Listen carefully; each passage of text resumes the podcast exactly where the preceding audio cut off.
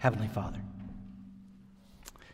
we thank you for the amazing gift that you have given us by revealing yourself to us in your word.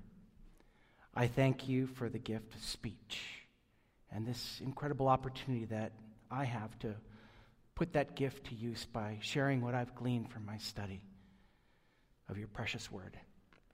And with my brothers and sisters here, and despite what you've already done for us, my words can't accomplish anything unless you pour out your spirit. Season my words with salt and open the hearts of everyone here to hear your message. And we beg you to do that through Jesus Christ. Amen. So, in the text that young Andrew just read for us, Jesus gives some specific instructions to his uh, 12 apostles, and then he sends them out on a local mission. And as we begin, I'd like to direct your attention to their response to the commission in verse 6.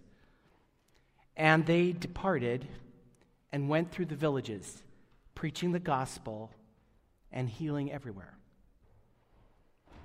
Have you ever considered this question? What gospel? See, our gospel is based on a set of historical events.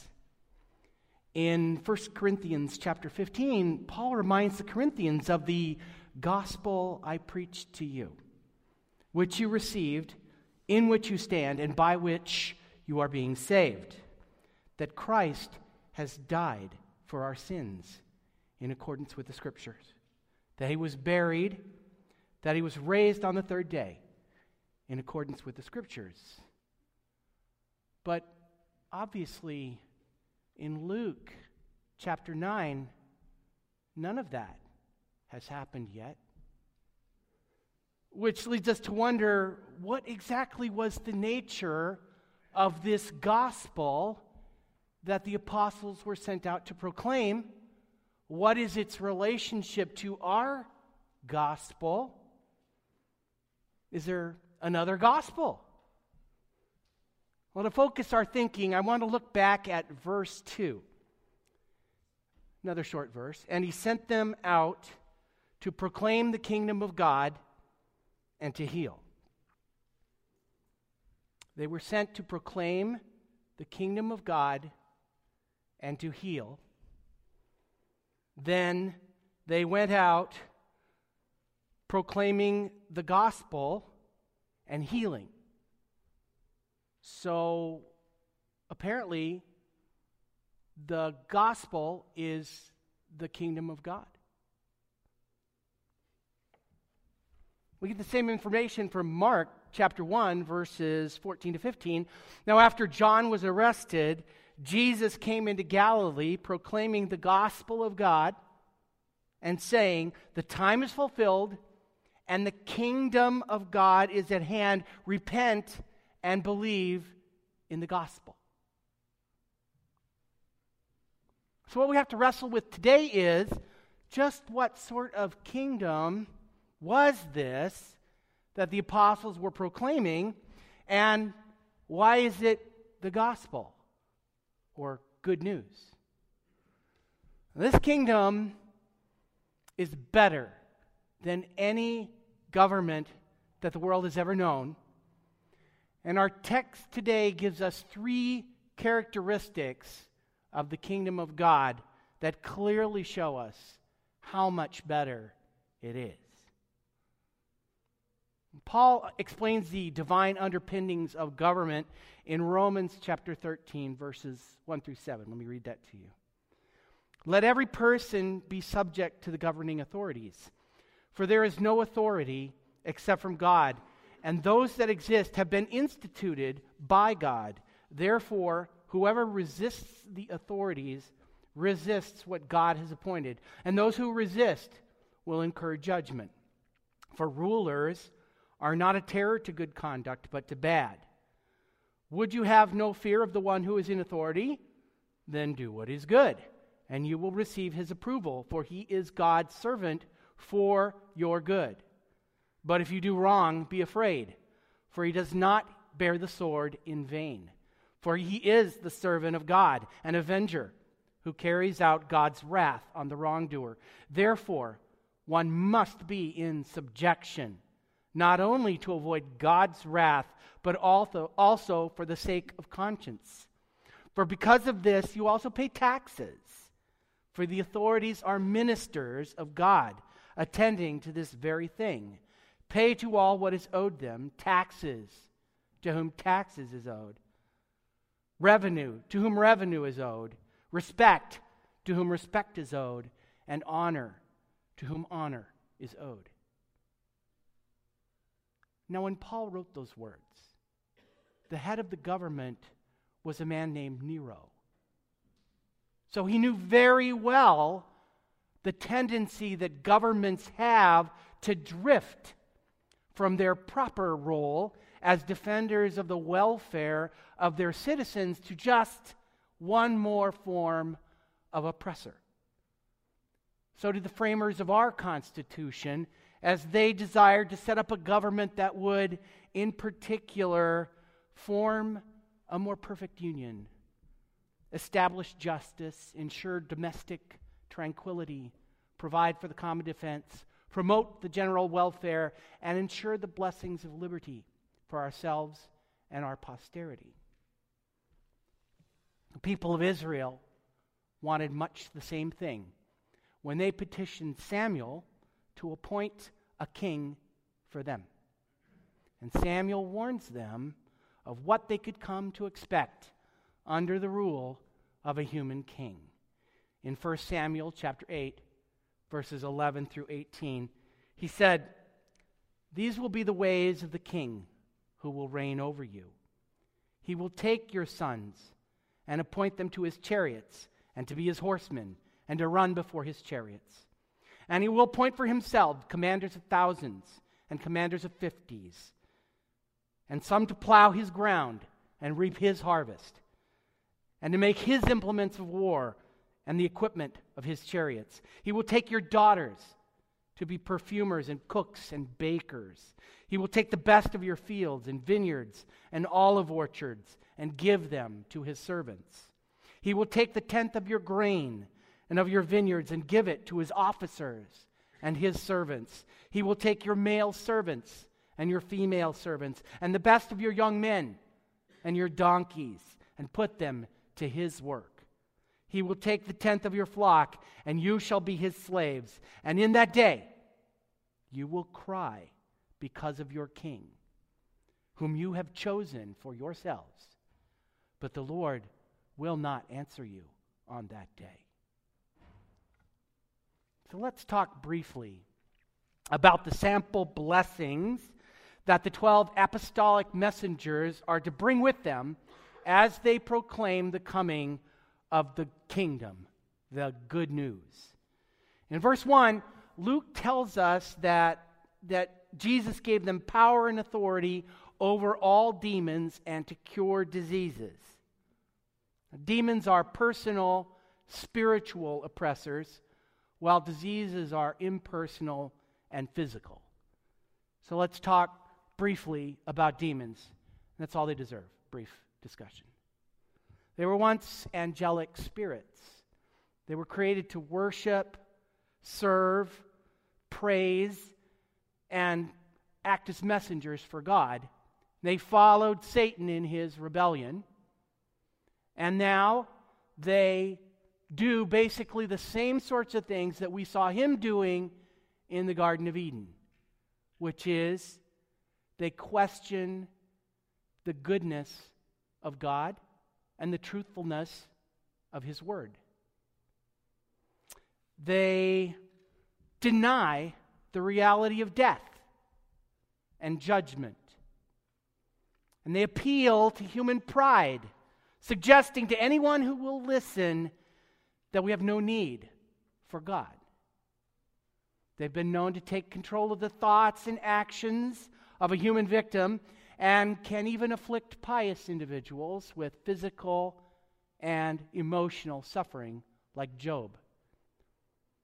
The case of the demon possessed man that we talked about a couple of weeks ago is a good illustration of the effect of demonic oppression. Luke tells us for a long time he had worn no clothes and he had not lived in a house, but among the tombs. Later he adds, For many a time it had seized him. He was kept under guard and bound with chains and shackles. But he would break the bonds and be driven by the demon into the desert.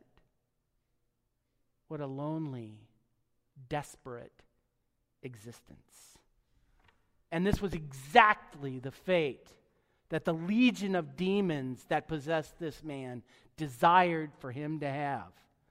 Deliverance from that kind of demonic oppression was one of the gifts of the kingdom that the apostles had to offer freely.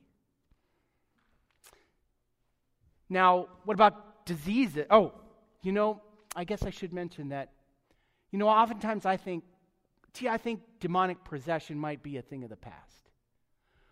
I don't really know anybody who's possessed by demons. Um, certainly seemed like it was common enough during Jesus' day, but you know, Paul tells us in his letter to the Ephesians, chapter 6, verse 12, written after the resurrection and ascension of Christ, for we do not wrestle against flesh and blood, but against the rulers, against the authorities, against the cosmic powers of this present darkness, against the spiritual forces of evil in the heavenly places. So apparently, they're still out there working. And disease, well, I'm a doctor, but I don't think I need to tell any of you that we are still oppressed by disease. I don't think even the youngest member of the group here has failed to be assailed by misery with illness, and none of us are going to escape unscathed the ravages of human disease, whether on our own bodies or of those we love and care for. We've heard again and again about the crowds that would press in on Jesus looking for healing. Imagine the impact of a dozen guys going out among the highways and byways, curing all diseases. It was an epidemic of health. But this was only the first fruits of the kingdom blessing. The prophets foretold that this, these miraculous signs would be preparatory to the arrival of the expected messianic kingdom. As Jesus puts it, as he quotes Isaiah chapter 61 in his sermon at the synagogue in Nazareth in Luke chapter 4, verses 18 through 21.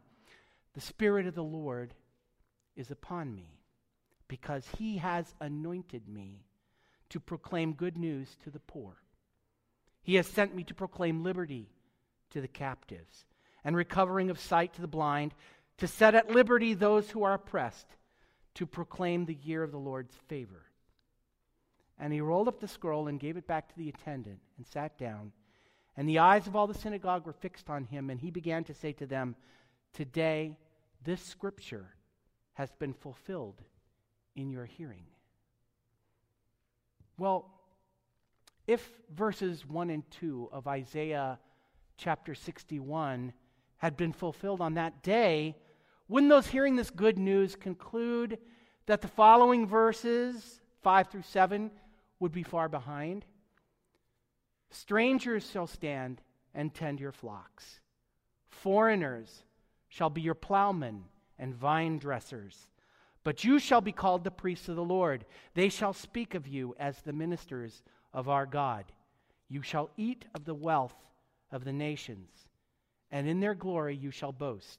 Instead of your shame, there shall be a double portion. Instead of dishonor, they shall rejoice at your lot.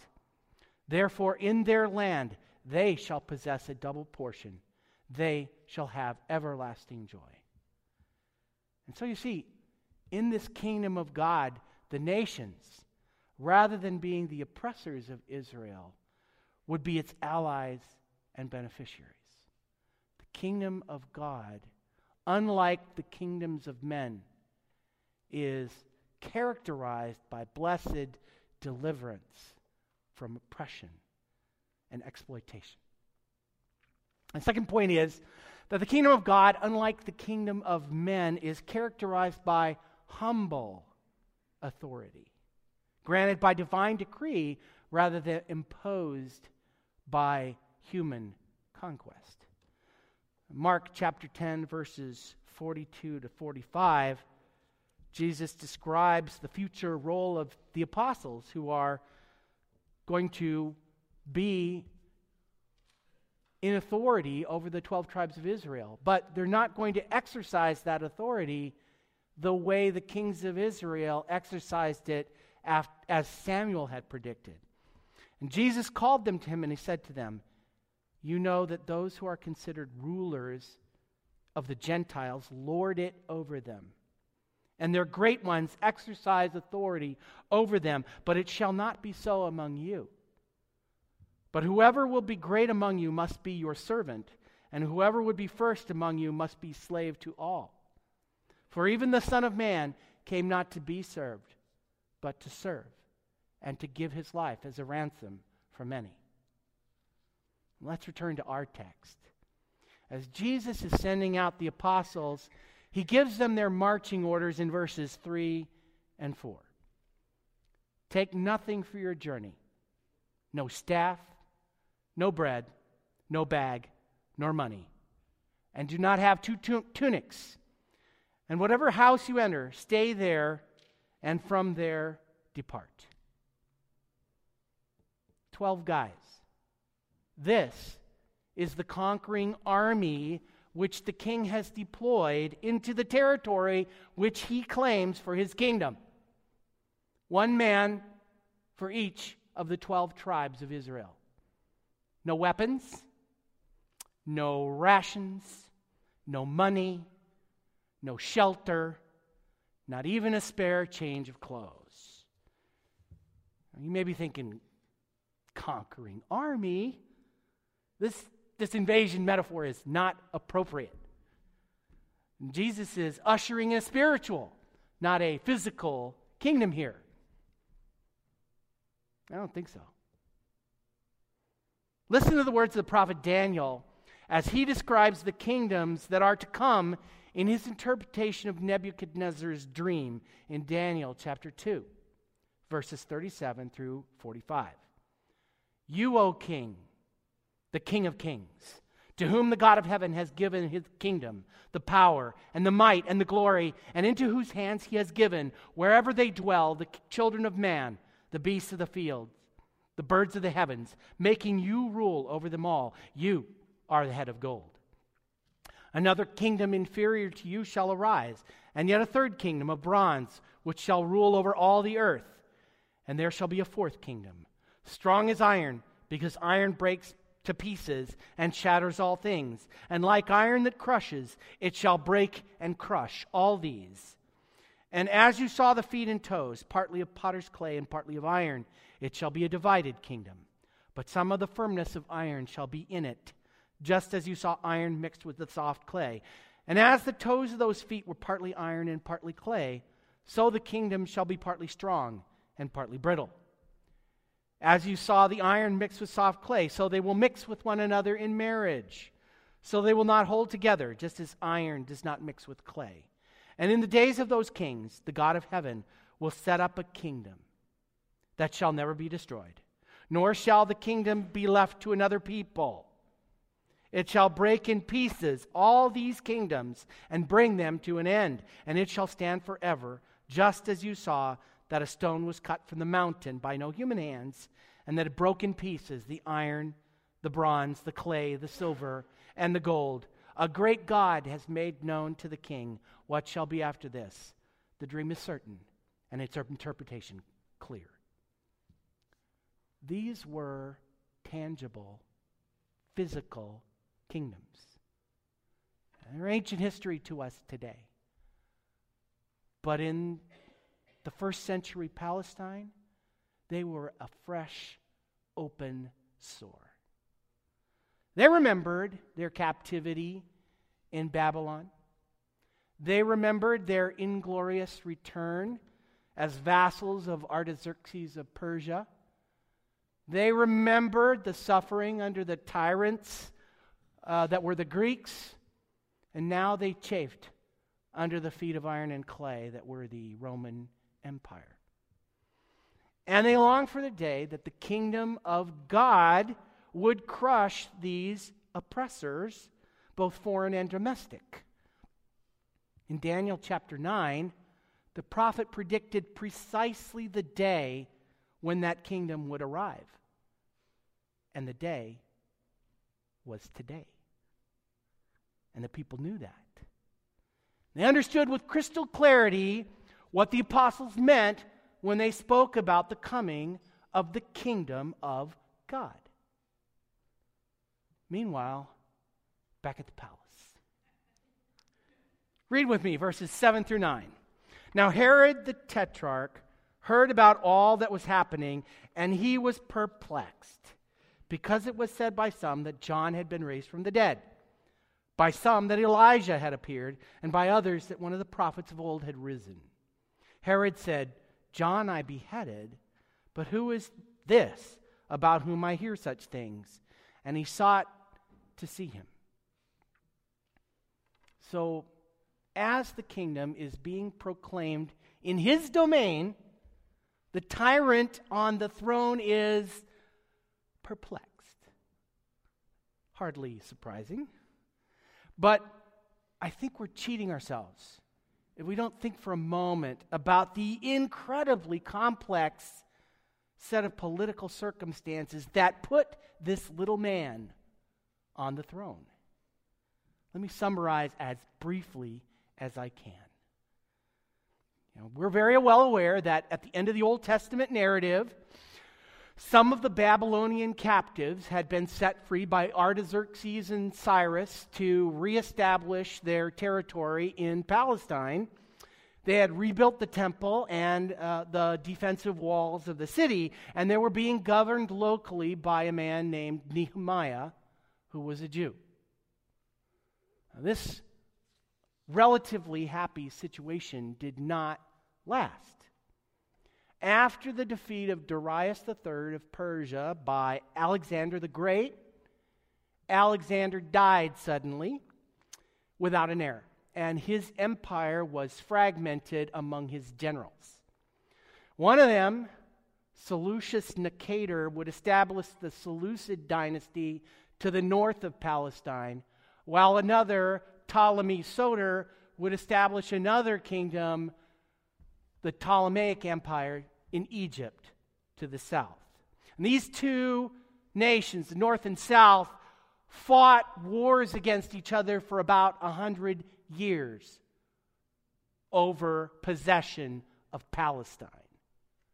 Eventually, the northern king was victorious, and as a celebration for his victory, he outlawed the Jewish religion including sacrifices, circumcision, temple worship, uh, festivals and holidays.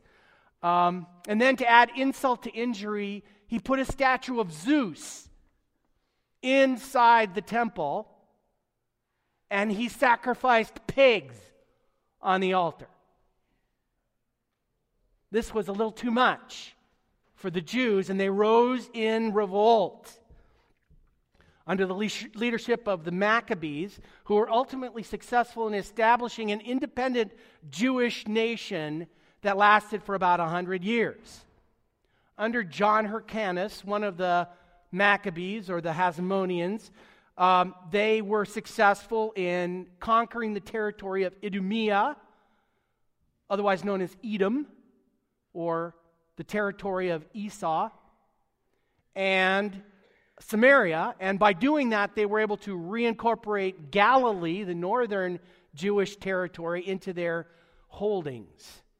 But the grandsons of Hyrcanus fought a civil war against each other, and that civil war was broken up by military intervention from the Roman consul Pompey. With the assistance of one of the members of the Hasmonean court, an Idumean named Antipater, who subsequently greatly expanded his influence by choosing to support Julius Caesar in the Roman Civil War against Pompey. So, when civil unrest again broke out in Palestine among the Hasmonean heirs, Antipater's son, Herod, was named king of the Jews by the Roman Senate. He captured the Hasmonean king Antigonus II and sent him to Mark Antony, who executed him. So here we have Herod on the throne in Judea, and he is suffering from a perceived lack of legitimacy. Why? Well, the Jews had been oppressed by, four, by foreign rulers for 400 years. And then they had established a royal dynasty and an independent Jewish state for 100 years. Now, the heirs of the old kingdom, the sons of David, were very wisely living out their lives in obscurity. But these Hasmoneans, the sons of the Maccabees, were blue blooded descendants of Aaron. And they served both as the high priest and as the king in Israel. So, perceived to be very legitimate. Now, here was Herod, an Idumean a son of Esau, convert to Judaism, and he was sitting on the throne. And he attempted to solidify his authority by marrying the Hasmonean heiress. Her name was Mariamne. Had two sons by her, and they became his legitimate heirs. He sent his ex wife or his first wife and his oldest son into exile. But he was never really secure with his Hasmonean wife, and so he accused her of adultery and an attempt to poison him and had her executed. Then, to snub her two sons, he brought his oldest son back in from exile and named him as his heir. Then he executed the sons of Mariamne, and then he executed his oldest son. So he named his youngest son to be his heir. And that's how the situation stood at the time that Luke's gospel begins. Is it any wonder that this insecure man, when he heard of the arrival of the legitimate messianic heir, the son of David, sought to put him to death? And when he couldn't do that, he tried to kill all the infants in the region of Bethlehem in order to exterminate the line and protect his own dynasty. Well, shortly before his death, Herod the Great had another inspiration and changed his will and testament yet again. And instead of leaving his kingdom to his youngest son, he divided it among three of his sons. His kingdom would be ruled by these three sons, and the youngest, his former heir, would get the regions of Galilee and Perea, while his two brothers would get the other territories of the kingdom. This young man is known as Herod Antipas, and he is the Herod in our story. His older brother, Archelaus, one of the three tetrarchs, uh, became very unpopular because of the brutal way that he handled the rebellion in Judea, in Jerusalem, and also because he married the widow of one of Mariamne's sons, his half brother, and this was considered an illegitimate Levitical marriage, levirate marriage. So he was deposed by the Romans, and his territory was set up as a Roman. Uh, uh, a Roman province under a procurator. Meanwhile, Herod, our hero, had married his niece, the daughter of one of the, of the other of the two sons of Mariamne, Uh, this was a move that would uh, legitimize his own rule because of the Hasmonean connection that his niece had. Um, but this niece also just happened to be the ex wife of his brother, Philip, the other tetrarch. And doing this brought him condemnation from John and led to the execution of John, his beheading, as you're well aware of from uh, Matthew's gospel, and as is mentioned in our verse 9. So here Herod sits in his palace, not quite a king. He hears that the time for the restoration of the legitimate kingdom is at hand. Not quite a Jew. He, knew, he hears that news of this kingdom is being proclaimed to the 12 tribes who just happen to live in the territory that he rules not quite in control of his own family because he's not quite in control of his own lusts and ambition. He sits perplexed while mighty works are performed not only by his rival, but by his rival's lieutenants in his domain. Great crowds followed Jesus wherever he went, but somehow this man can't figure out where he is. Psalm 2, verses 1 to 4, puts it this way Why do the nations rage and the peoples plot in vain? The kings of the earth set themselves and the rulers of their councils together against the Lord and against his anointed, saying, Let us burst their bonds apart and cast away their cords from us. He who sits in the heavens laughs, the Lord holds them in derision The kingdom of God is superior to the kingdoms of men because, unlike them, it is characterized by humble authority that is divinely determined and not based on human conquest. My final point, I'll be brief, but it's really critically important. And that is that the kingdom of God, unlike the kingdoms of men, is characterized by voluntary citizenship with attendant privileges and responsibilities. No one is born or enslaved into this kingdom. All must repent and believe the gospel. Notice what the Lord says in verse 5 And wherever they do not receive you, when you leave that town, Shake off the dust from your feet as a testimony against them. When the people of Israel were offered the kingdom, they were offered a choice. You think, well, wait, it was God's will that the Lord should suffer and die. That's true. But the choice was legitimate anyway. Would they trust in God's ability to establish a kingdom not made by human hands? Would they be willing to face the wrath of Pharaoh and paint the blood of the Lamb on their doorposts, identifying themselves as his enemy?